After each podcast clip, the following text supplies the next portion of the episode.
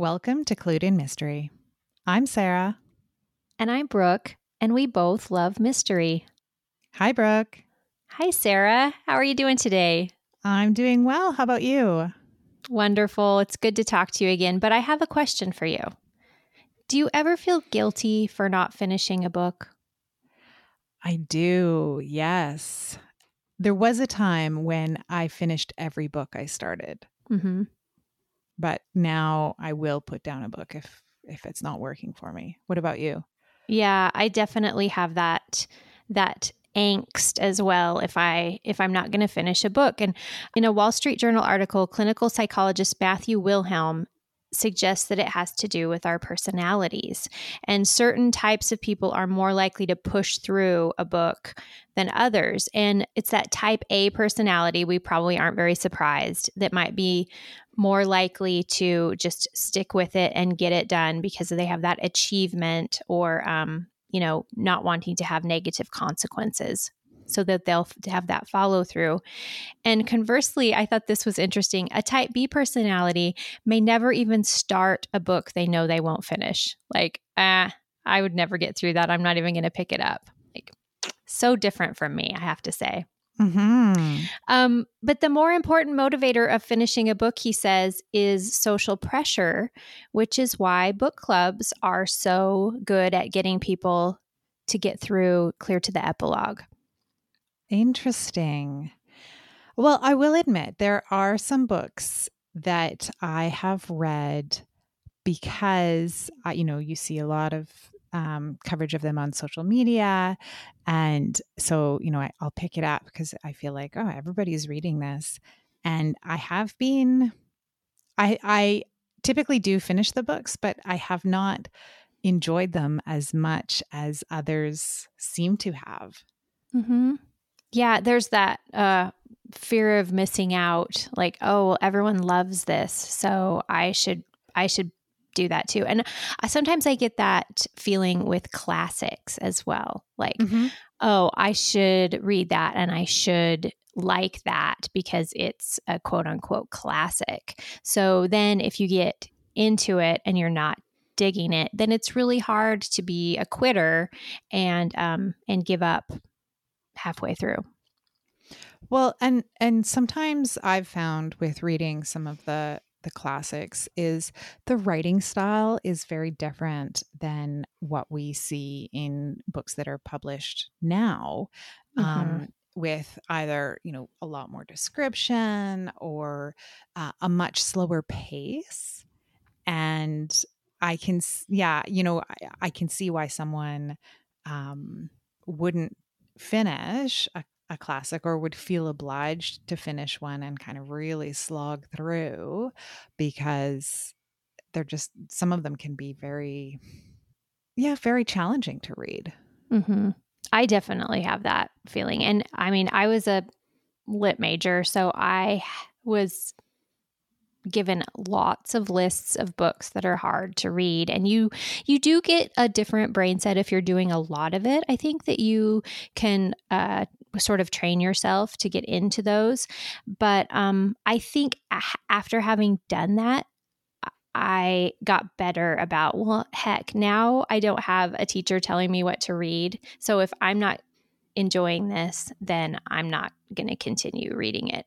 And it, also doesn't mean that it's a bad story or a bad book because um, it might be someone else's favorite, right? There's taste, there's also timing. Like, I know sometimes I've picked up a book and, like, oh, I'm just not into this at all. And then for whatever reason, I'll go back to it and really like it.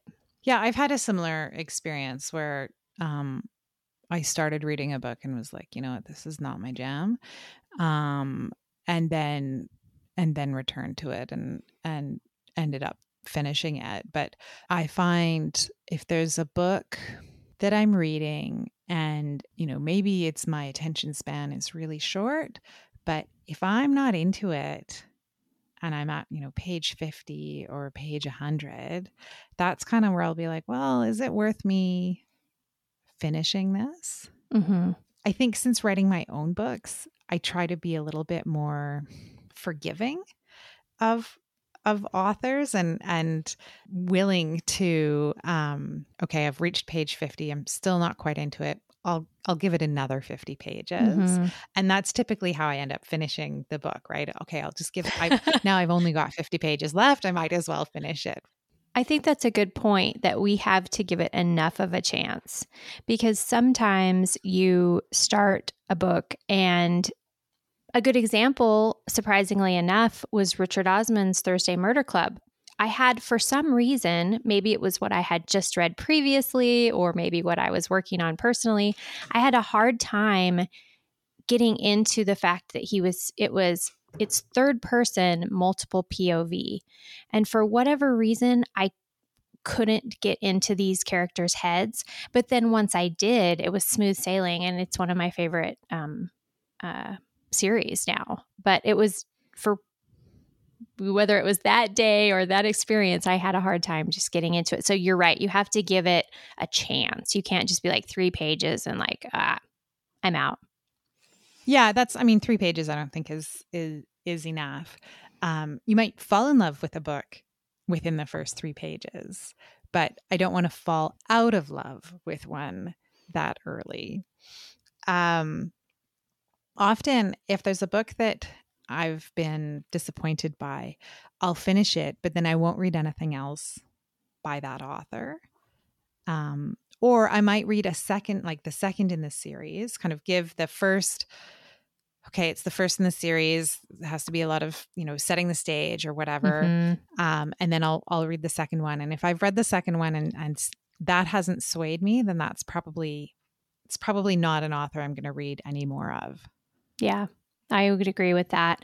I I uh, was kind of doing a little research for this, and I I found a Reddit forum um, with comments from other readers about why they feel torn, whether or not they're going to finish a book or not. And uh, I thought these were really great, and I could relate to them. They worry that it's just about to get good. So if they quit, it's like, well, what if I'm going to turn the page and it gets to the good part? Um, and we said this, it's a classic, so I'm supposed to read it or like it. I want to know the ending, but I'm stuck in the middle. And I've felt that way a lot. Like, well, I want to know who the mm-hmm. who the murderer is, but this muddy middle is kind of sticking me down. Um, and this one, I've spent the money on it. You know, you go and you yeah. spend, you might drop 20 bucks, right? On a traditionally published book. And it's like, well, heck, now I'm in it because I've, I've, I've spent the money. Yeah, I think I I agree with with all of those. I think I've probably felt all of those feelings.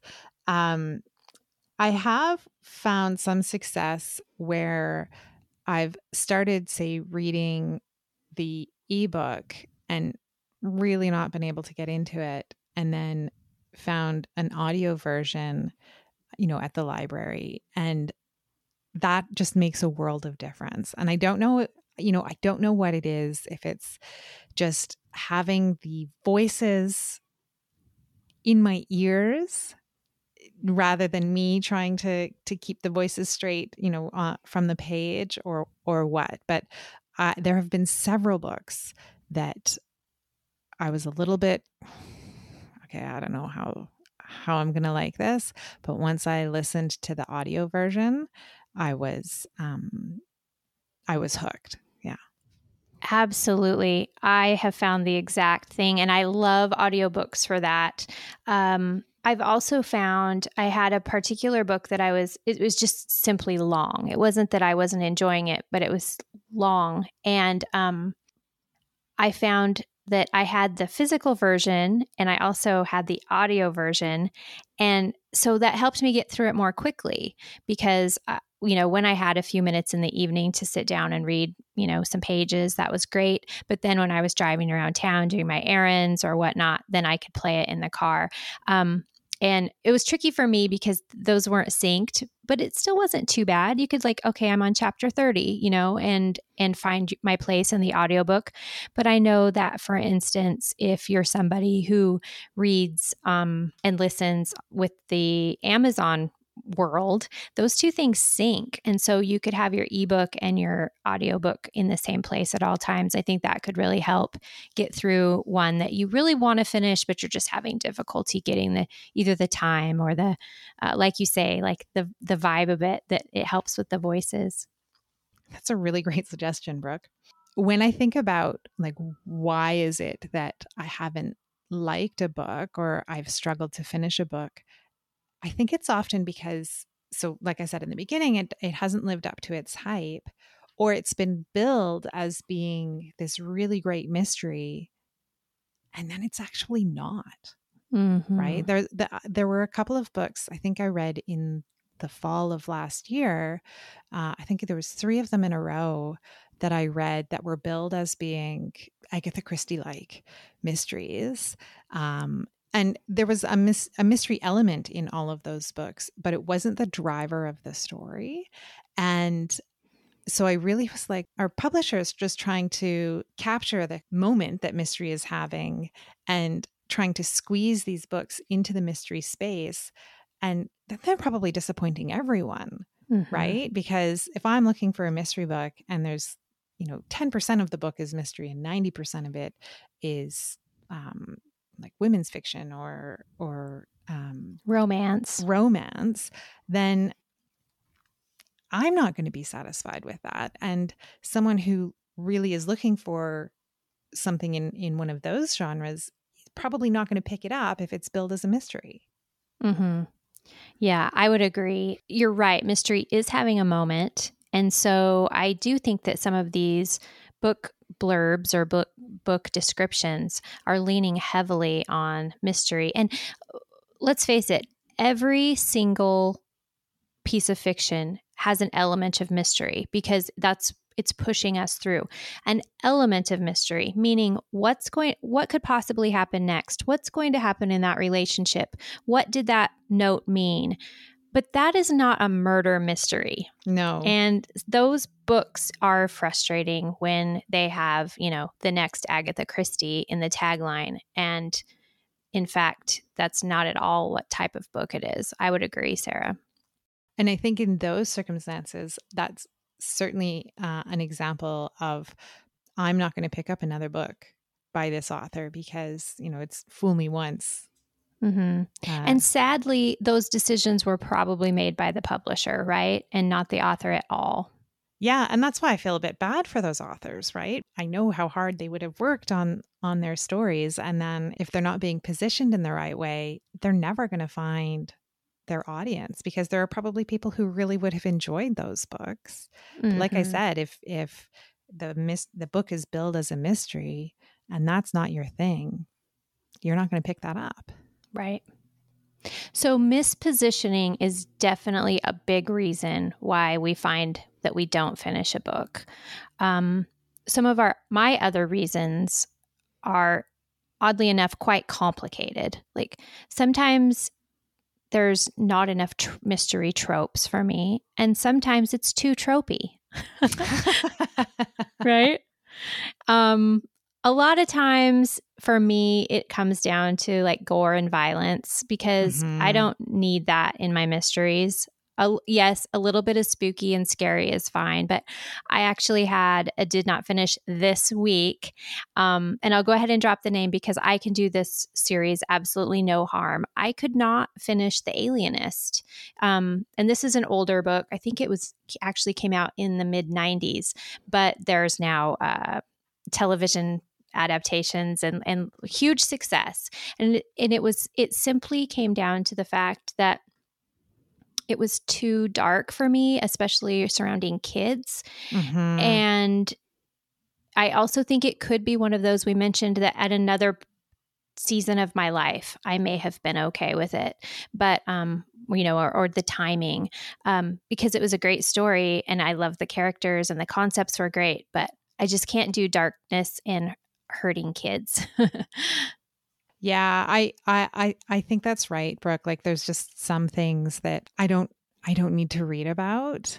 Um and yeah, if if a book is particularly violent, I'm either going to just skim through those scenes so that I can get to the um, you know, the next scene that isn't so violent. But if kind of that is pervasive throughout the whole book, then I'm probably not going to finish that. Mm-hmm. And probably the other thing that really will make me put a book down is if everything is too coincidental. Like if mm. it's just too contrived and like, oh, that's convenient. Like, yes, I realize I'm saying that as someone who writes cozy mystery, and we do get some coincidences in cozy mystery. Bakers tend to find dead bodies all the time. But I think you know what I mean. Like the storyline is just too convenient and too um, coincidental that that sleuth just happens upon the solution. That that usually bothers me. Yeah, I mean, there's a difference between suspending your disbelief and abandoning your disbelief. Thank you. when I flip this around and I think about, okay, why do I continue reading a book? Right? It's because the characters are compelling or because the the pacing is like you just you can't put it down, right? You have to know what's going to happen next. Um and when you find a book like that that you, like you just have to i don't know put your life on hold so that you can finish reading this like that that's such a wonderful experience and obviously mm-hmm. we're not going to get that with every book that we read but um yeah i, I want to hold on to those to those books and you know you those are the ones that you recommend to people and kind of like i can't wait for you to read this because it was just so good yeah, the book that you think about all day that you know it's waiting for you at home when your when your workday is done, you get that little jolt of excitement cuz your book's there waiting for you. Yeah. Uh, those are the special ones. And um and you're right, you don't get that every time, but man, when you find one, you just want to shout it from the rooftops. Absolutely. Yeah.